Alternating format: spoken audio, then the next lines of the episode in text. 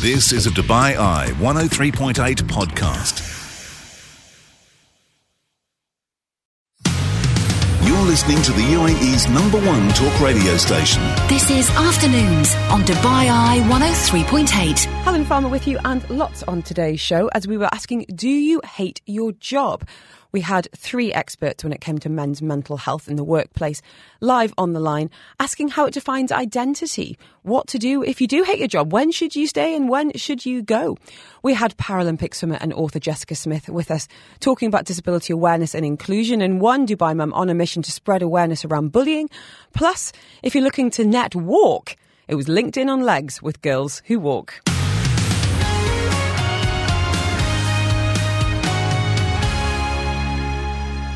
The Sunday scaries hit like clockwork. Every weekend, you dread opening up your laptop, your computer. Um, you get anxiety thinking about your emails, the meetings, the to do lists.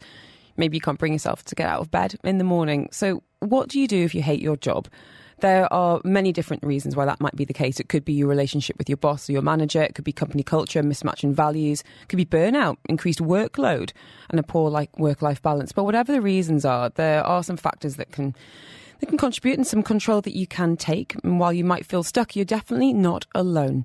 We're talking about job satisfaction today, societal pressures and identity with not one, not two, but three experts live on the line. We're going to be speaking to Dr. Matthew McCourt, clinical psychologist at Sage. We're also joined by Hamza Zawali. He is a career coach, an author, a headhunter, and we're going to be speaking to a man of the hour um, on all things mental health. We've got Manny, the co-founder of Men's Group Mentality, speaking about your own experiences, Manny. Are you okay to tell us a little bit about Absolutely. what you went through in this space? Absolutely. So I think for um, most of my life, actually. I, I kind of was taught through seeing my mom and, and, family work really, really hard uh, that success was in, you know, how high within the career ladder you, you can climb.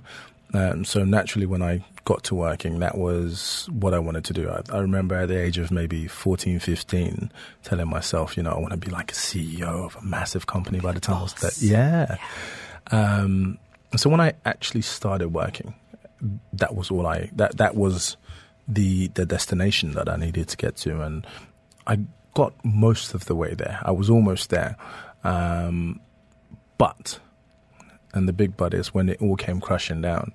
It was about trying to understand who I was as an individual, mm-hmm. and because all the pillars of who I was, because my whole identity was kind of stemmed in um, my success um, and then as a spillover of my success, how much I could help my family.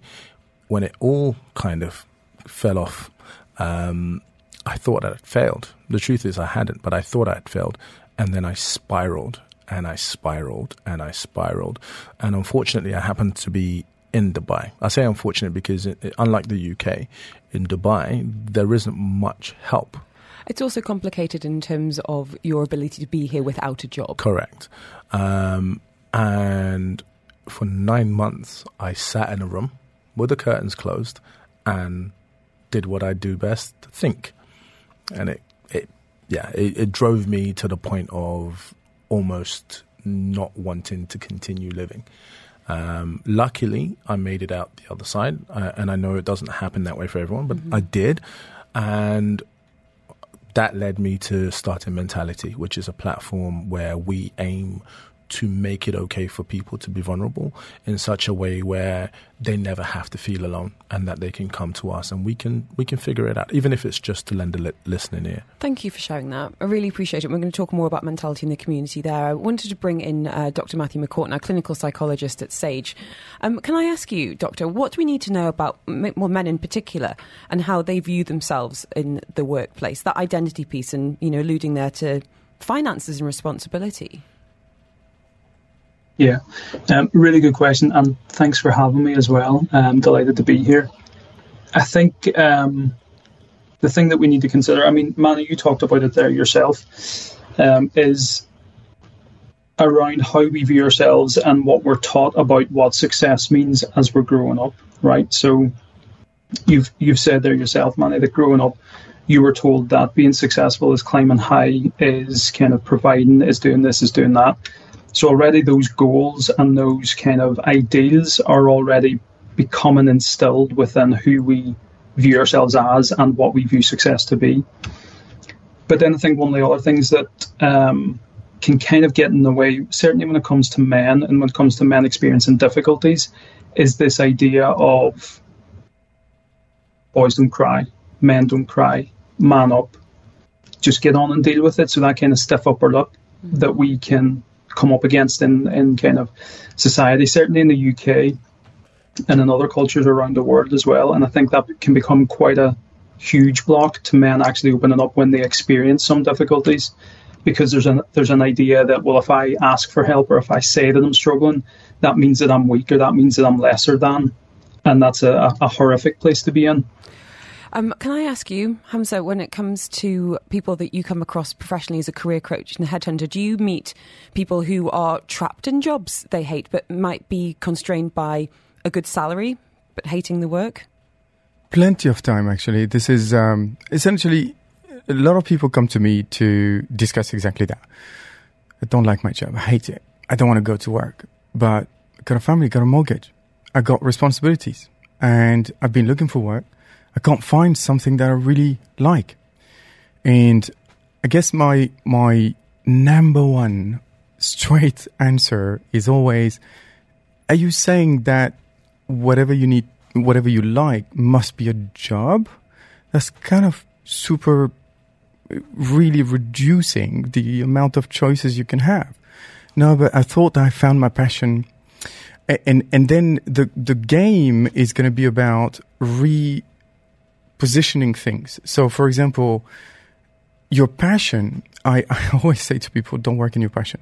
I always say to people, um, find a job where you can actually do your passion or any passion, whether it changes or not, any passion after works. But don't sell your passion. Don't turn it into a job because it, it will no lo- it will cease to be a passion. It will it will be attached to responsibilities, targets, pressure, stress, work. It sounds, and, and uh, forgive me if I'm misinterpreting this. It sounds a bit like kind of removing the power from jobs a little bit can be really Completely. liberating. Does that, does that make sense? It's absolutely that. It's when we spend most of our hours at work.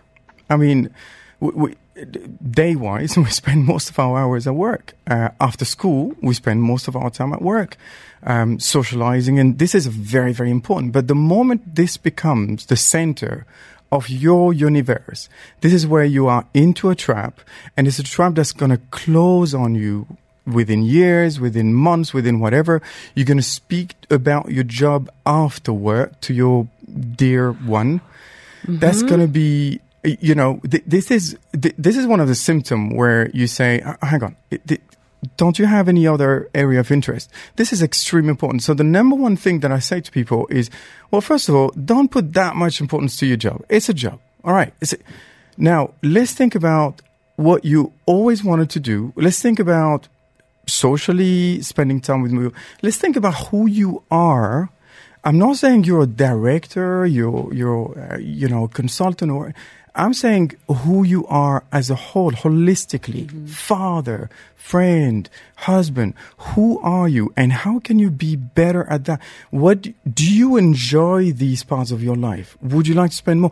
Are And- you prioritizing those parts of your life? as well. And and and the more it's an effort because it's a little bit like a muscle. Your your brain is almost like triggered by only thinking about job, job, job. Stress comes, you have your notification after work, you have your notification, emails, WhatsApp, whatever.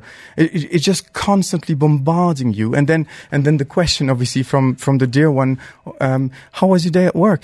Oh no. They, they, we need to, to, to, to stop that. I Money. think this is dangerous. I think one of the things that we are becoming very good at um, uh, advocating in mentality is that whole concept of okay, well, purpose, Yeah. right, and and understanding what your purpose is.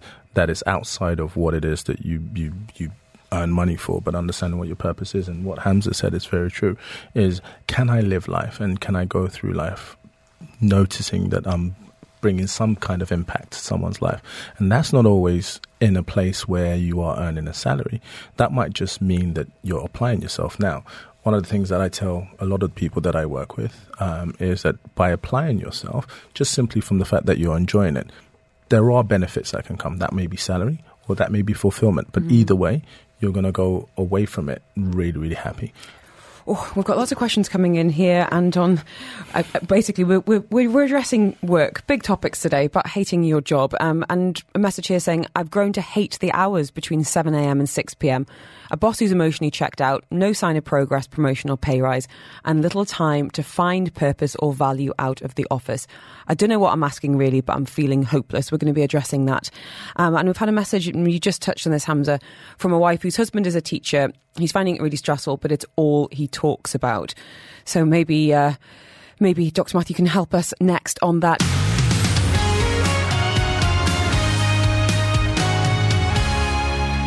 We have a trio of experts live on the line. Dr. Matthew McCourt, clinical psychologist at Sage, is with us as well. We've got author, career coach, headhunter Hamza Zouali, and Manny with us from Mentality Men's Group. Um, I wanted to come to you, Dr. Matthew, because we're talking there about being really unhappy in roles, and I, I wondered what are some of the signs that a situation might be taking a serious toll on mental health. Can you speak to that and, and just how common that is coming into clinic?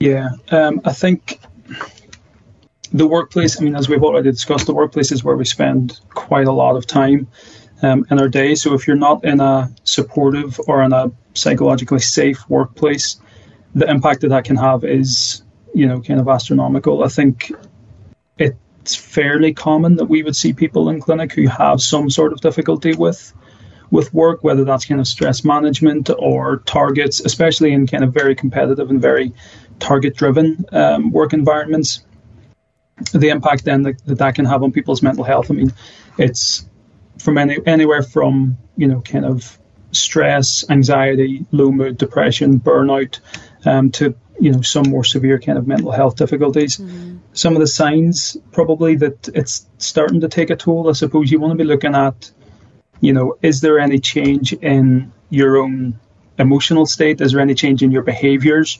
Um, is there any change in your relationships as well? You know, are you, be, are you becoming more snappy at home? Are you becoming more isolated in yourself?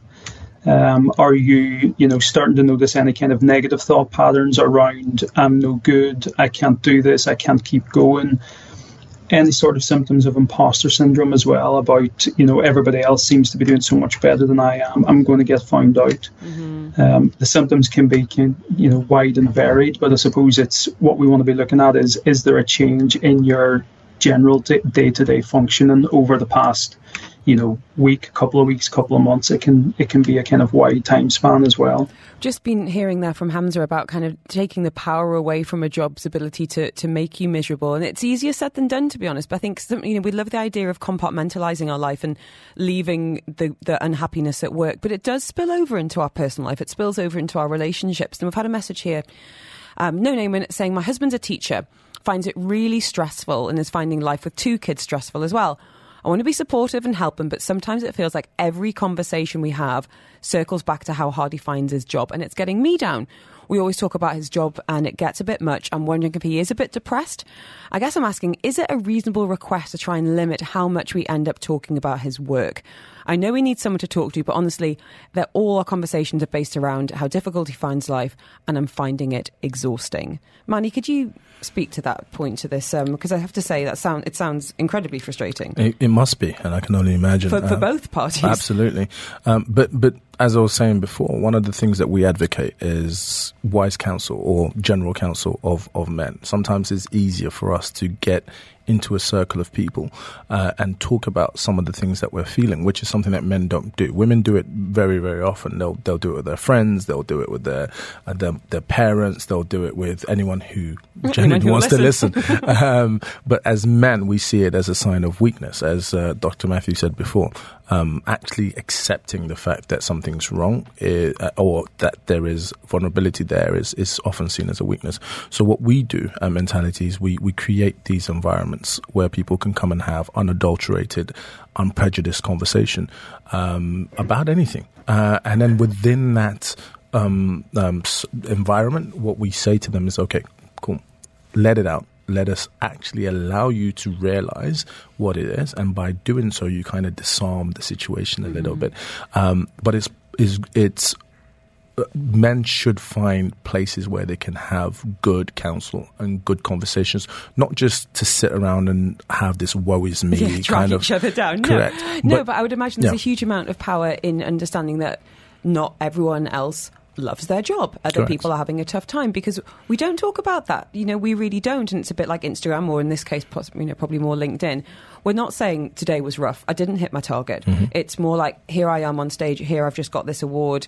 Really pleased to announce, you know, my So next true. promotion. Hamza, what would you what would you say to to that? Yeah, it's hundred percent true. I think I think what I wanted to add it, uh, to add to to what's been said already is that um, fortunately or unfortunately, men um, derive their self worth through suffering, through struggle.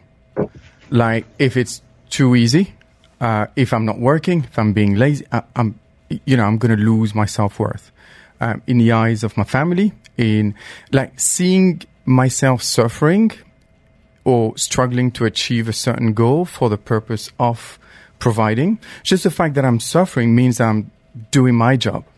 Now, the, you, you'll find that, you know, in the example that you mentioned where the, the husband is a teacher, he's not happy and he's constantly complaining. I think that what I would say to, to perhaps the wife is, is to actually start recognizing how tough so that he doesn't have to mention it. Um, remove it from him so that you you know if you have kids you you would do comments like daddy's doing a really difficult job. He's doing it for us. Uh, because the moment suddenly this is taken off the table then then then he can focus on something else. The problem is that he's in this loop you know?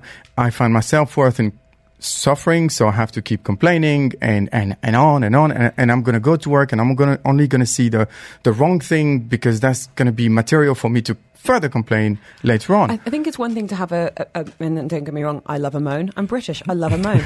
um, but if that moan, you know, leads on to being like, okay, phew, got out my system, now we can move on. But if it is, as you said, you know, earlier on, you're just kind of dragging this downward spiral, you're not able to break out of it, then maybe it is time to, you know, seek some counsel outside of that Yeah, relationship. there, there needs to be some solution orientation within Yeah, this. momentum. One thing that I will disagree with Hamza on Mm. is a, a wife taking away the, the, the issue and saying, "Oh, dad has, daddy's got a real, you know, difficult job," because that you think is it's more more pressure? not that, but it, it becomes a little bit. Um, it's not disarming. It becomes a, a little bit more like, okay, well, you're not even giving me the chance to offload the situation that I'm going through. Um, and I, I say that from the many men that I, I've worked with uh, from a coaching perspective who have said, okay, well, my wife is incredibly supportive, but that within itself means I've got nowhere else to go. So I, I'm, I'm trapped in the office and then I'm trapped at home because I've got no one to offload to. When really I should be coming home and that should be my haven, that should be my escape. Oh, there's a lot to unpick, and we've we've got a lot of messages that we're going to have a bit of a quick fire round on the text line next, if you don't mind. Joining us from Sage Clinics, we've got clinical psychologist Dr. Matthew McCourt, Hamza Zawali, author, headhunter, and career coach, the MD at Iris Executives, and Manny from Mentality with us live.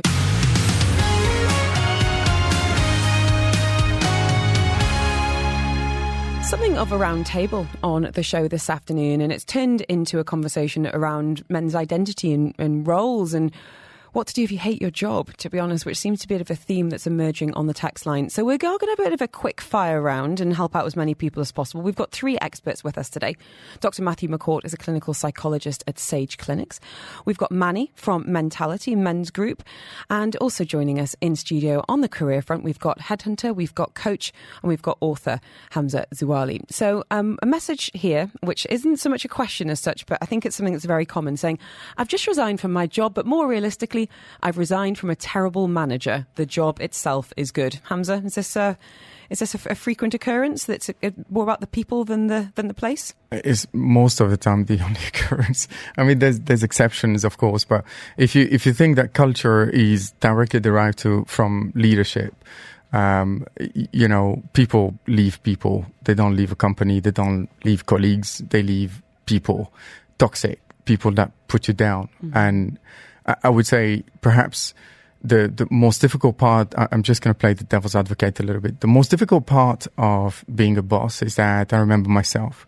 I was a lousy boss in the beginning. I have to say it. Now, uh, with hindsight, I'm, I'm you know, I can say that. The, the, nobody teaches you. You, you, you're just literally, hey, congratulations, you're a boss. Here's your business card. Off you go. Exactly. And then you emulate. You just do what you've seen others do. You mm-hmm. try and think, you try and be, and you feel like, oh my God, someone just gave me a kind of a superhero cape and I don't know if I can wear it. I'm going to try to not break things because now I have more powers. But you end up breaking things without knowing. And most of the hurt that you do, the most of the pain of, that you cause are going to be silent. They're going to be insidious and you're not going to be aware until it's too late. So it's tough. Well, let's speak to that actually, because G's been in touch saying, Hi all, any advice for addressing a toxic work environment? Every colleague I speak to is miserable, talks openly about trying to leave, and the whole culture is awful.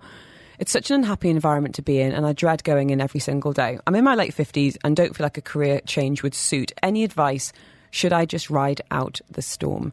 Manny, having spoken to many people, I'm sure, in your community in a similar situation, how much can this go on to affect your life when you talk about dreading going into work? It can absolutely. I mean, we spend most of our days at uh, at the office or within our relevant workplaces, so it can absolutely affect your wife, uh, your wife, your, your life. Also, your wife. um, it can affect your life, and I think most people generally, when they do leave their relevant workplaces, do not leave work there. They they carry it home, and in this scenario where we're talking about work somewhat making up part of your identity, that then just carries and drags and drags and drags. Um, simply put, the easiest advice: if you're not happy, leave. Hamza, what would you say? Can you, I mean, how much power does a person have to change a toxic environment? Because it starts to become this unconscious bias. You start looking for the rubbish stuff. You have a certain misery loves company mentality. Like, a well, if you think you've had a bad day, well, I've had I, this is what happened to me. Yeah, the, and it's a trap, isn't it? So, so the first thing I say to people, whether they are in position of leadership or not, I would say cultivate vulnerability. Just say things. Just say that that was hurtful. I was, I was really shocked by what you said. That saddened me. That I was a bit disappointed. I'd like to have a conversation with you.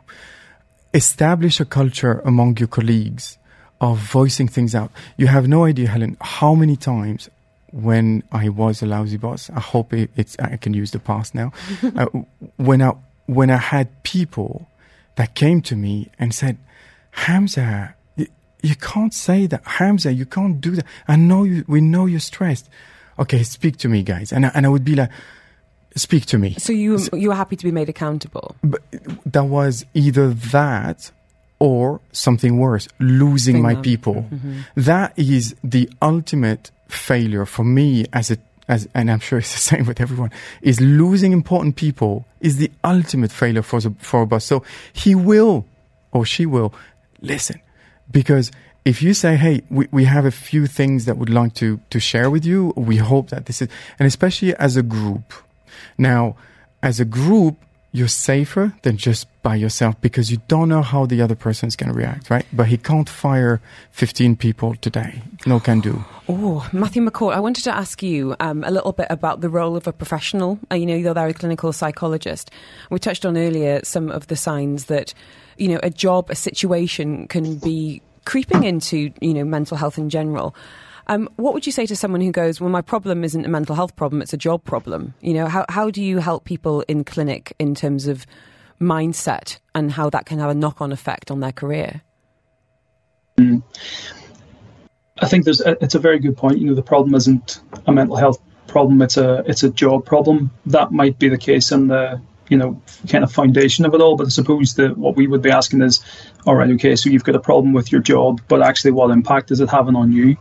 And that's what we want to be looking at. You know, that's where we want to be working with because there's only so much that you can change in a work environment, and you know specifically um, or especially given positions. You know, if you're in a position of more seniority, you can affect more change. You can bring about the change that you know that you want to see within the workplace. But if you don't have that um, level of of seniority, then you know it can feel that you're in a bit of a powerless position, and that in itself can be quite um, quite detrimental to your mental health. But I suppose even though you you you can pinpoint um, your job or your workplace or your office as being the cause of the stressors or the the problem, quote unquote.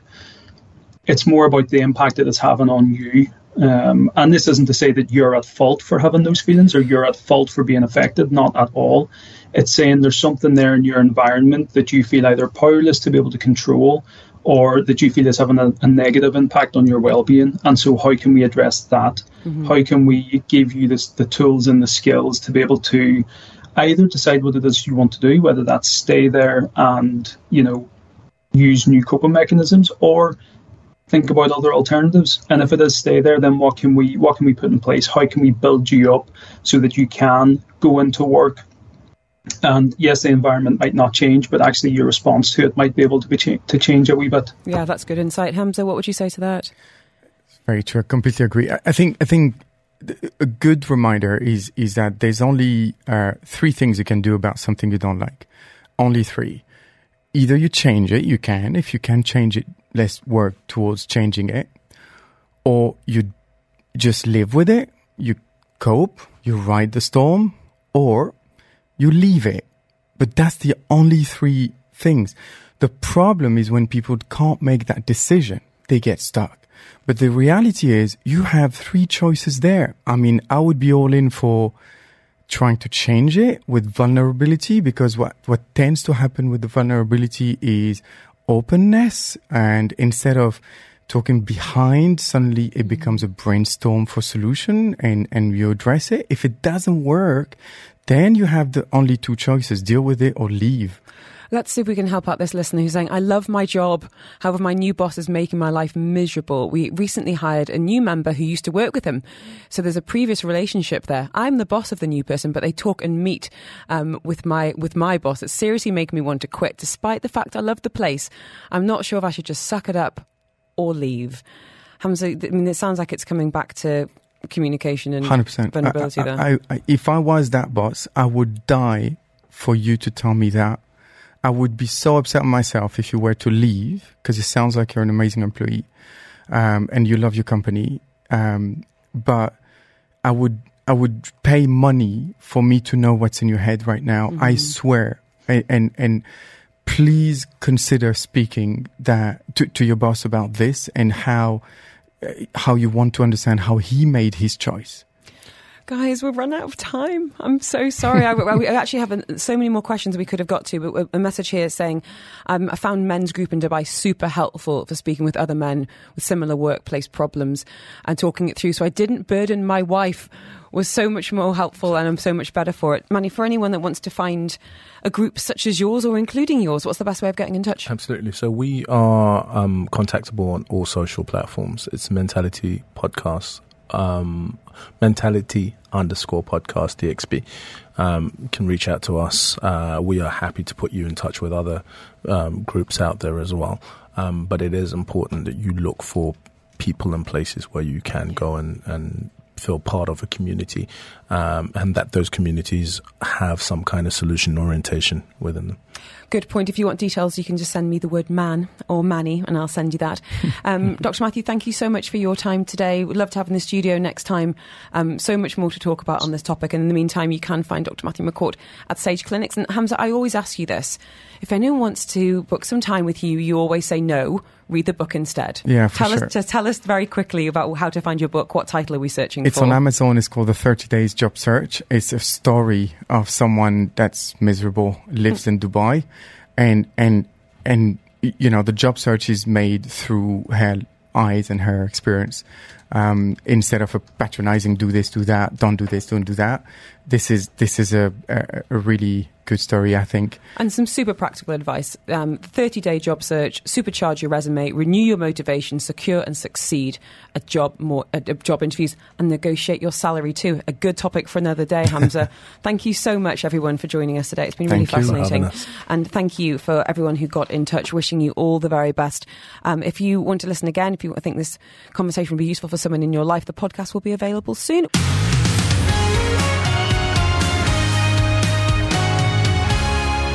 We're joined now by Jessica Smith, Australian Paralympic swimmer, internationally recognised advocate for body positivity, diversity, and inclusion. She's the author of the Just Jessica book series, which aims to start conversations around disability awareness and acceptance of all differences. Thank you so much for being with us today, Jessica. How are you? I'm well. Thank you so much for having me. Tell us a little bit about your uh, your arm. What's going on over there? So I have a new bionic arm by a company called COVVI, and it's essentially a prosthetic limb. And the hand itself has quite advanced technology in the computer system, which essentially responds to the muscles in my forearm, I tell my muscles to move, obviously with my, my brain, and it then sends a signal to the computer in the hand to cycle through different grips and movements. So, wow. yeah, it is quite incredible. And especially for me, I haven't used a device for about 30 years. So it wasn't an easy decision for me to make. Um, a lot of people assume that it's made my life much easier, but it's actually really challenging. Because, big adjustment. Yeah, I mean, I was born missing my arm. And so I have to train myself into thinking that I actually have two. And, you know, it, it is quite um, a complex thought process. Mm-hmm. And then t- for my body and for my brain and everything to respond at the same time. Um, having said that, you know, the technology is so advanced. And so that combination of technology and the mind and the body being such powerful, wonderful things is quite extraordinary. How do you think that technology might have changed your experiences if you'd had it as a child? Because I, I know this company is working with younger people as well. Tell us a little bit about growing up in that sense. Well, when I was a young child, I did use a prosthetic limb from the age of about 18 months through till I was about seven. But I actually had a really terrible accident when I was two. I used my prosthetic limb to reach up to grab a biscuit in the kitchen. But because I couldn't feel or detect heat, I didn't realize I'd knocked a freshly boiled kettle onto myself. So I sustained third degree burns to 15% of my body as a result of this technology and this so called aid. I mean, the technology back then is nothing like what it is today, but it certainly left me with this idea that I didn't need devices, I didn't need technology in order to be the best version of myself. Mm-hmm. And in some ways, I kind of made a name for myself and a career, as I guess you would say, based on not needing the help of other people. And so it, I've gone full circle because I do see now that there's a lot of wonderful conversations around how technology can advance the life of people living with a disability. But it's not that I'm dependent on it. So mm-hmm. that's obviously the main message. Yeah, that's interesting to think about being enhancing because you're relearning in, in, yes. some, in some ways. Wow, okay. So tell us, I mean, as I said earlier, you are an inclusion advocate. You're doing amazing work here in the UAE and internationally. But what did inclusion look like for you growing up? Because I feel like it's still a bit of a modern word and phenomenon in some ways. It is very much still a modern word. When I was growing up, I didn't really know what inclusion was. I guess for me, there was a sense of exclusion. So it wasn't as if I was exclusively bullied, but I had this major sense of not being accepted and a sense of not belonging, whether that was in my school community or the wider community where I lived in Australia. And that stemmed from a lack of education and the lack of awareness by mm-hmm. society of understanding what disability is and how a person with a disability can contribute to their community. And I guess for me, I was trying to very much battle with my own identity physically, but also my role in my family and in my community. And I struggled very much so as a young child and certainly in my adolescence because I was trying to fit into a world that wasn't made for somebody like me, you know, and to fit into those parameters of what society says is perfection and beautiful. And when you don't see yourself represented in mainstream media or in the books that you read, it's very, very difficult to try and pinpoint, you know, who you are as a person, yeah. even though deep down I had all these dreams and aspirations, it was trying to convince the rest of the world that I needed to be valued. So, Jessica, what do we need to know about your experiences at that time to understand what your mission is now? In particular, with young children around this idea of inclusivity and acceptance, it's never too early to start these conversations. I think that's really important for parents and for adults to know is that what has been considered as taboo and topics that have got a lot of stigma around disability and people of determination, we need to be working with young children in order to empower them and give them a sense of self confidence so that they're able to have empathetic conversations with people who are different. Mm-hmm. And and for me that was something that was lacking a lot when I was growing up. And so there's a responsibility on all of us to be part of that really important conversation. Jess Smith was with us today, just saying there she wasn't represented in mainstream media in books, and uh, she's done something about it. We're talking about the Just Jessica book series next.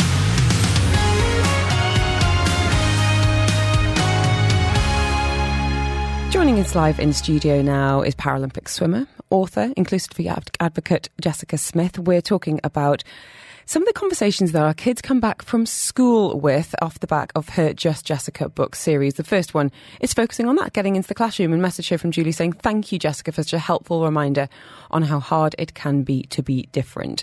Tell us a little bit about the decision to write the Just Jessica book series. I was pregnant with my first child, Isla, who is eight next week, and I realised there was such a lack of diversity in the characters that I saw in the children's books.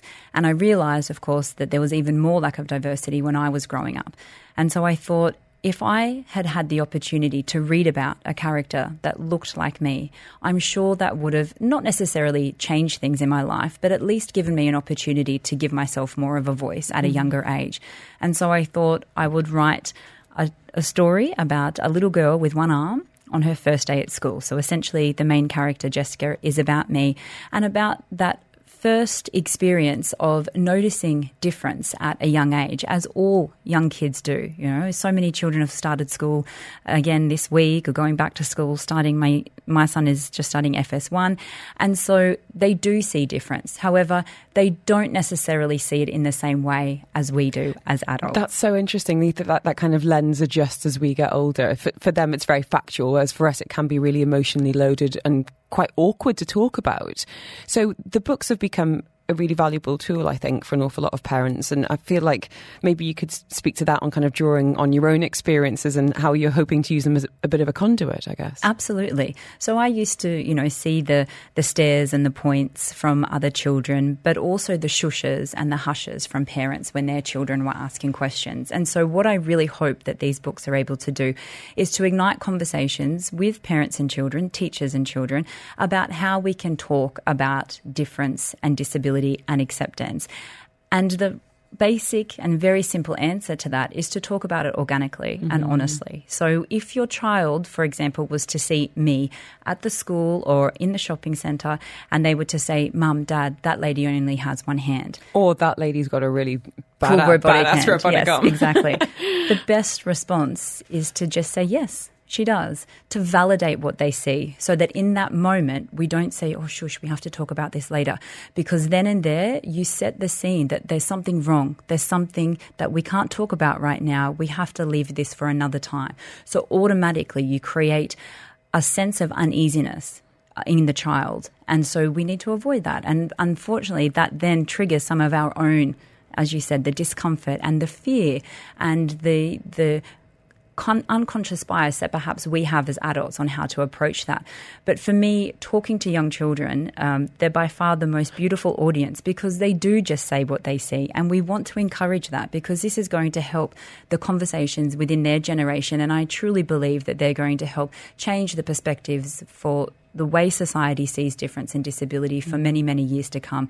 And it needs to be open and honest. And so just that level of validation, trying not to put emotion around that. I did have one young girl in a school here in Dubai who told me that she felt very sorry for me. And I knew that that sort of statement had come from somewhere else. And so I told her, you know, I am very happy. My life is incredible and I've achieved so much because of the fact that I live with a disability.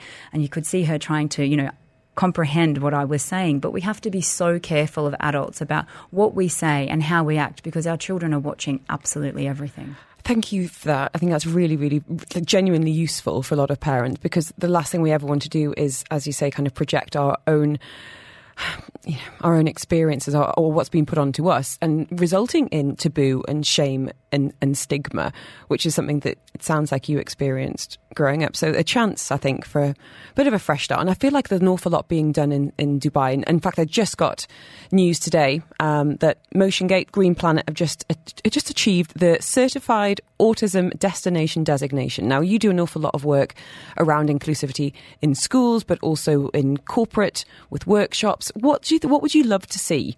You know, in attractions, restaurants, and even in schools to, you know, further support people of determination? Well, this recognition and this, you know, validation towards that um, is so important. It's around being understanding and being open to the idea of different ways of being and offering services and being able to work within organisations that have the opportunity for their employers or for family members of employees to have environments that are more sensory, you know, um, and and psychological safety as well. Mm-hmm. So that comes from the education, and that's why I am so adamant about educating young people, but also the work that I do in the corporate organisations to help shift that culture of being more inclusive, but being able to challenge a lot of those ideas that we've been brought up with and where that stems from, where that comes from, so that we can understand our own ideas and perspectives and how that is sometimes influencing our decisions and our ideas, and therefore how that influences a younger generation. So I think that the you know the Dubai government that in the UAE there is so much progress taking place in the four years that I've been here. I am honestly just astounded with how positive the you know the infrastructure and the the laws and the processes and the systems are that are supporting people of determination and we should be very very proud of that. Mm-hmm. I wanted to ask you if you've got any advice for someone who is feeling excluded for being for being different, or even a parent who's perhaps concerned about their child going into school or social situations. Um, what do you wish you'd known, or what do you wish that you know maybe your parents or teachers, the you know, community was aware of at that time? Communication is so vital. And so, for any parents or for any young person who is struggling and feeling though that they're the different one, please try and find somebody that you trust to be able to talk to. So for a lot of schools, you know, they do have teachers and, and, and people that are working in wellbeing and inclusion. We need to make sure we're having conversations with all of those teaching staff to be able to best have access to those processes and policies and procedures that are in place. Often we don't know that they exist because we're too afraid to ask. And if we don't ask, we don't get. And it really is about making sure that we give ourselves that voice and being able to understand that so many other people people would benefit from us using our voice as well. Mm-hmm. And so you might be struggling, but there are so many other people who are also struggling with these particular issues. So there are three books out Yes. So talk us through them, and, uh, then I want to hear what else you're working on because I, I, know you, you never stop. So talk us about talk to us about the three Just Jessica books first. The first one is Jessica Goes to School, and this was a really important one because I felt that that was where a lot of the focus was for me as a young child, and where I felt excluded, and where I felt that perhaps there needed to be a lot more support. So Jessica Goes to School again is a beautiful story about friendship and acceptance, and none of these books are specifically for people with a disability or children with special needs. It's about beautiful stories and beautiful books that are beautifully illustrated as well to be able to carry that story all the way through. The second book is Jessica Goes Swimming. So, for those who don't know, I swam for Australia for about 10 years and I was at my school swimming carnival and I won the 50 metres freestyle and I beat all the girls and boys with two hands. And in that moment, I realised I was being acknowledged for what I could do rather than what people thought I couldn't couldn't do. And swimming has had such a profound impact on my life. And so obviously it made sense that that would be the next book. And then the third book um, is Jessica Joins a Band. I was so fortunate to have such amazing teachers when I was in high school um, who allowed me to think beyond my own limits, perhaps. And this one particular music teacher, we were learning to play the drums, and I thought, there's no way I can do that. And he said, absolutely, absolutely, you can. And so I practiced, and I think it's the drummer of Def Leppard who only has yeah, one does, hand. That's right. And so for me, I was like, well, if he can do it, I can do it. Now I'm not a, a fantastic musician by any means, but it just allowed me to create another story that also emphasized the importance of having allies and having mentors in our life and the profound impact that that can play. And lastly, how can people work with you and what are you working on right now? I'm doing a lot of corporate work around uh, disability inclusion workshops, being able to, as I mentioned earlier, create a change in the culture and, in workplace environments that benefit all employees, not just people who feel as though they're part of a minority group. Um, and then obviously uh, reading to as many children as I can around the UAE and the world. Thank you so much. I know how busy you are, so I really do appreciate you coming in. Now, the books can be found on Amazon. I just saw you in the window of Bookworm the other day as part of their back to school display. Um, what's the best way of getting in touch with you, Jess, if people do want to find out more about the work you have done and, and what you're working on right now? Certainly people can follow me on Instagram, Jessica Smith 27, uh, and you can also reach out via my website, which is jessicasmith.com.au. There you go. If you send me the word Jess, I'll send you those links so you can find out more. Thank you so much. Thank you. Speak to you soon, I hope.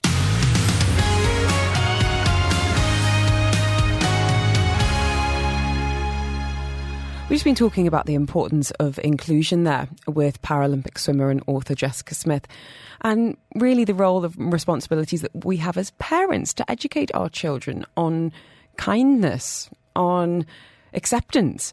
And one Dubai mum is on a bit of a mission to spread awareness of bullying after an upsetting time in her family's life.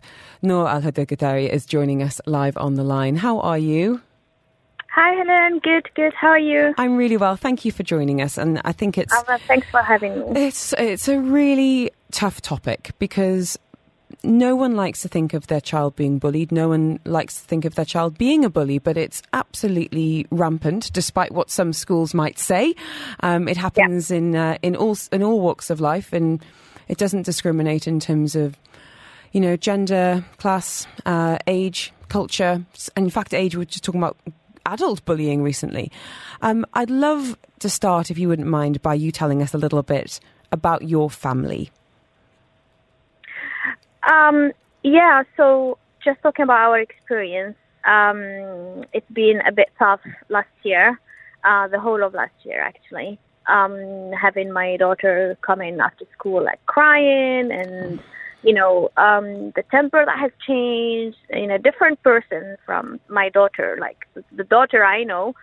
Um, and, you know, and, and I tried to explore the issue and know what was going on. Sometimes she was willing to talk, sometimes not. She would just go and isolate herself. Um, and, you know, trying to, I, I, I really tried hard to get it out of her what was really going on mm-hmm. because she was a bit worried that I would, because she knows me, and she was a bit worried that if she talks to me, I'll go and actually do something about You'll it. march into that school. Can I just ask, how old is your is your daughter, or how old was she at uh, this point? She's she's twelve. Okay. Yeah.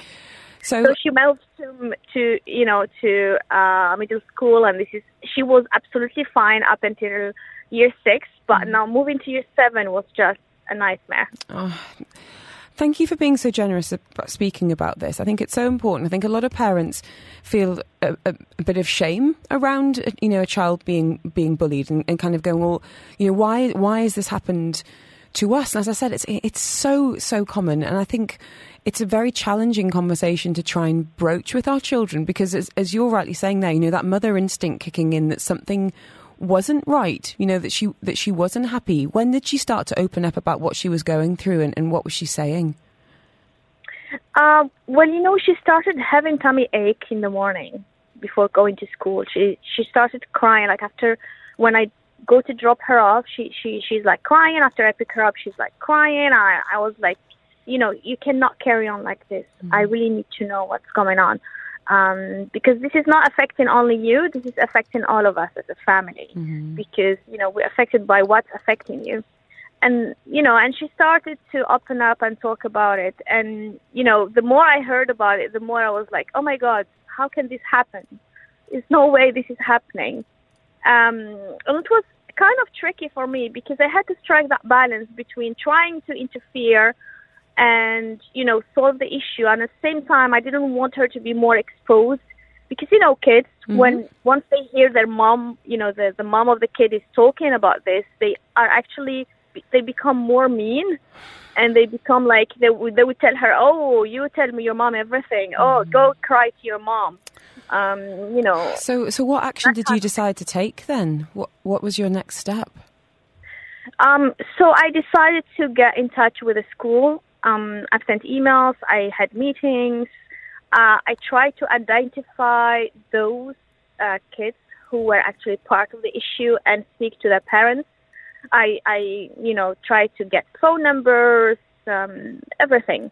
Uh, speaking to the parents. Some parents were really, you know, apologetic and were trying to be helpful, but others were like, "Oh, you know, I don't understand why you're making a fuss about this because they are just children. Mm-hmm. And, you know, children. You know, it's just it doesn't come from a mean place or a bad place.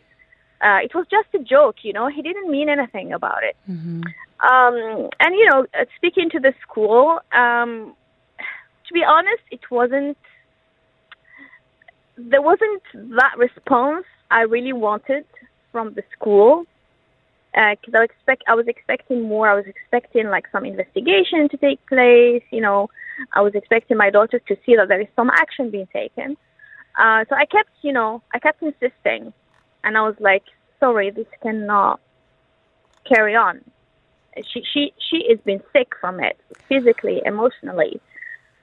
It's it's heartbreaking as a parent, isn't it, to try and get that balance because that you know that mama bear and dad instinct kicks in. You know, all we want to do is protect our children, but as you, as you're saying there. You, you, you have to be the advocate. You know, you have to be the one sometimes to, to step up and make people accountable. How was she feeling about going back to school this last week? No, how was Um, what, how was how was she feeling about getting back into that situation? Yeah, so, so basically she's been like asking me to move to another school, and like I've tried to, you know, find somewhere convenient, but it wasn't possible or affordable. It wasn't possible. Um, so I was like, give it a try because the school at the end decided to move her to another class. Um, and I said, give it a try and see maybe you're gonna be okay this year. And she said, but you need to promise me that if it's not gonna be okay, I cannot carry on. You know, she reached a point where she was asking me to be homeschooled. Like, mom, please, I I can do my work at home. I don't really want to go to school. The other thing that I worked on with her is like to find something that she really loves. She she's really passionate about gymnastics. Um, so you know, whenever she goes to gymnastics, she said, "Really, I'm happy. I have friends. I have nice people there." So she, this kind of helped her to focus on something that was that made her happy. Yes. So it's just a bit of advice to parents. You know, try to find something that the kid loves, and just to divert a bit from the, the bad place they're in, mm-hmm. and make them, you know, spend their energy there, enjoy being there, and feel like feel appreciated and loved. Absolutely, boosting their confidence outside the classroom is, is so so Yeah. key in, in encouraging those passions. Um, Yeah. I saw a beautiful video on your Instagram, which is how we connected. Um, really talking about your message to, uh, to other parents. Tell us a little bit about what responsibility do you think parents have when it comes to educating our children about kindness and, and modelling kindness as well. Yeah. Um, so my message is twofold. One to parents to speak, to talk to their children, because sometimes maybe children are not aware how impactful their words can be. Um, so parents to talk to their children, uh, explain to them that you know words can hurt, and someone can actually be deeply affected by what you say to them. The other thing is, please, children, do not comment on someone's appearance uh, and if they are different from you, you need to accept them. We're all unique. We're all different. Do not comment on them being short or tall or fat or you know whatever. Uh, just you know deal with them as being a human being according to how they deal with you, not according to how they appear to you. Um, and the other advice is to to parents to keep an eye on their children as well and try to detect any behavior that they can see it's not normal, it's not usual. Because kids do not really open up, do not talk about what they're feeling inside. It's really important to keep an eye on them. You know, ask them how their day has been. Um, try to have an open conversation. Let them trust you that they can, you know, open up to you. Um, and and do not neglect that because it could, you know, have very bad effects. I couldn't agree more. There were more. bad effects on my daughter, which I cannot talk about because I really don't want to expose to expose her more. Of course. But it can really go to a very bad place. I think that idea about keeping open communication and, and being someone that they can trust is so, so crucial. There's this quote that I come back to all the time as a parent, which is if you don't listen eagerly to the little things when they're little, they won't tell you the big stuff when they're big because all of it has been big.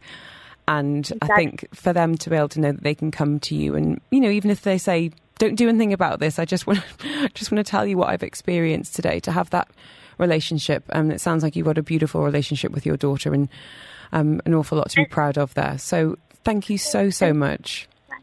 And also to not do not to not judge them Mm-hmm. because if they feel they're being judged, this is when they will, you know, refrain from saying anything to their Quite parents. right.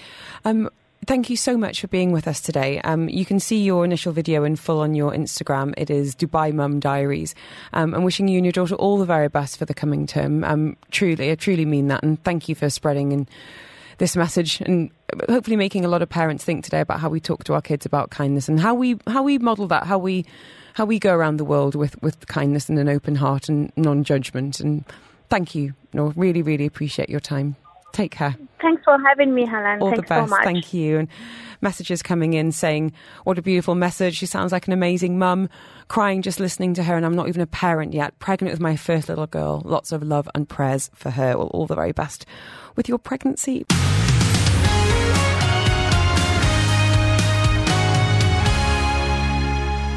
Talking community now, we know an awful lot of people that can talk the talk, but can they walk the walk? That's exactly what our next guest is doing. Farah is the founder of Girls Who Walk, a net walking community joining us now. How are you? I'm good. Thank you so much for having me. Uh, I'm really excited. Well, I'm really, I'm really excited to learn a little bit more about what you've been doing and the why. To be honest, so girls who walk. It sounds, it sounds pretty self-explanatory, but tell us a little bit about where the idea came from and, and what gap, I guess, you were looking to address. So, as you know, social walking clubs haven't been, you know, it's not a new idea. There's running clubs, biking clubs. And I was uh, just a new mom. Three months later into my maternity leave, I thought, you know, I would rather um, stay at home. Uh, and I left my Careem job, which I loved. It was a very tough decision. And I started a WhatsApp group uh, with like 70, 80 girls. And I thought, you know what? I don't want to feel disconnected. I'm a new mom. I'm going through a lot. I want to feel um, some kind of support by others. Uh, let's empower each other. Uh, just have a good time with our babies. Uh, so the first Sunday, I remember there was one girl, one of my friends who showed up, Suzanne, and uh, it was just me and her. And I'm like, you know what? This is this is fun. It's fine. I, I can keep going. I'm not gonna give up. I started an Instagram page where I uh, posted, you know, about the event. I started adding people so they can see the page, um, especially women who are into fitness, like from gyms or just friends of friends. And the second Sunday, there was two girls. And then the third Sunday, there were four girls. So it kept on growing from there. Two months later in March, it was Women's Week. And I decided to invite my friend Rula from uh, her perfume business. It's called Lore to tell us a little about her story. I never really got to hear it.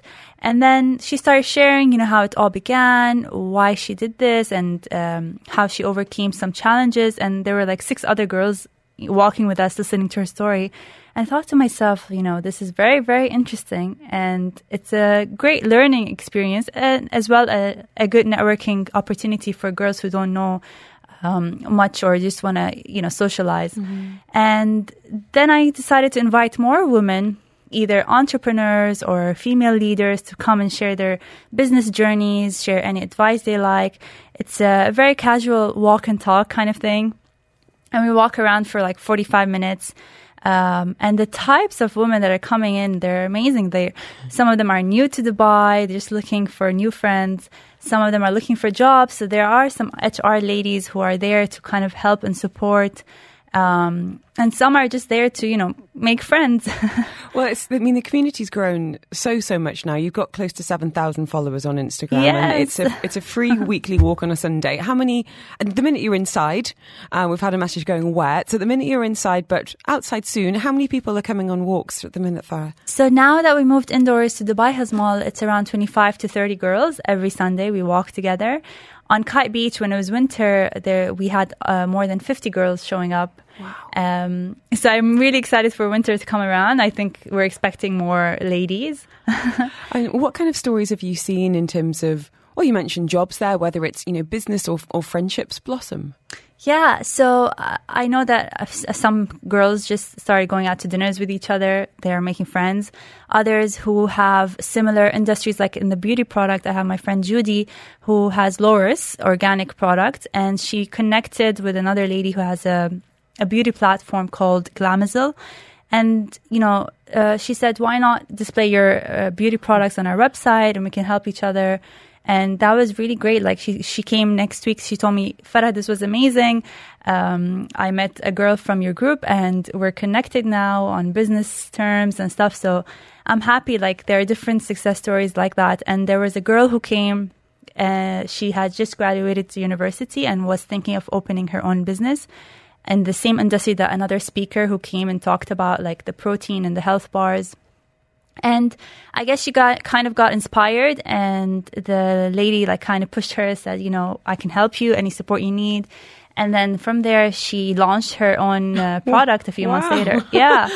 and she tells me like this has been uh, the greatest idea, greatest initiative, um, because you just come in and it's very casual. There's no formalities.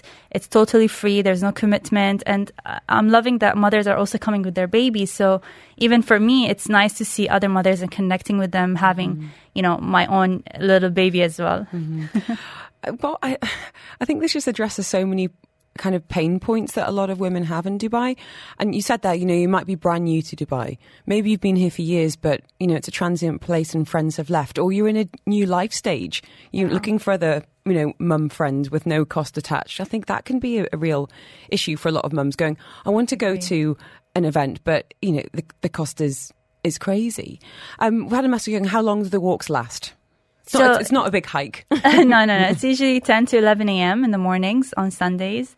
Um, yeah, it's it's very brief. We we introduce each other, we talk for a bit at the beginning, we network, get our coffees, and then we start walking for like forty five minutes. We should give your husband some credit because he introduced the idea of net walking as opposed to networking. yes, Samad, if you're listening, thank yeah, you for that. You're, you're amazing. um, we've had a number of people asking for your details, so um, the best thing to do is probably the Instagram. Would that be right? Yes, Girls Who Walk Dubai. Girls Who Walk Dubai. Send me the word walk. I will send you the link. So your next walk is this weekend. And do you need to register? How does it work? Yeah, it's every Sunday. You can just click on the apply now button to register.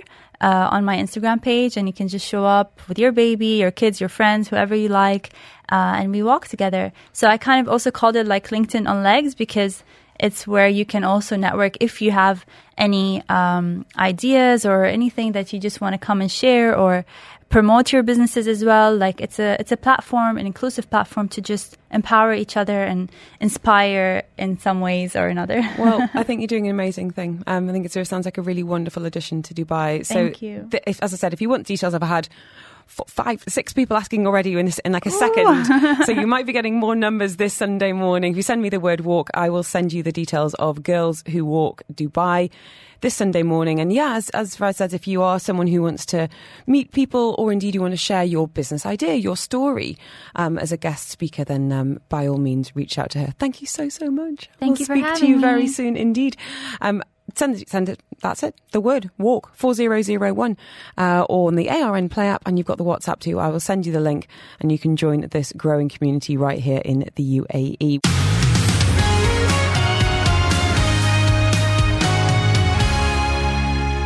And thank you for downloading this episode of the Afternoons with Helen Farmer podcast. Don't forget, you can subscribe. You'll get direct to your phone as soon as it's out. And you can listen to me live on Dubai Eye 103.8, Monday to Friday between 2 and 5 p.m. You've been listening to a Dubai Eye 103.8 podcast. To enjoy lots more from Dubai Eye in the United Arab Emirates, just go to DubaiEye1038.com or find them wherever you normally get your podcasts.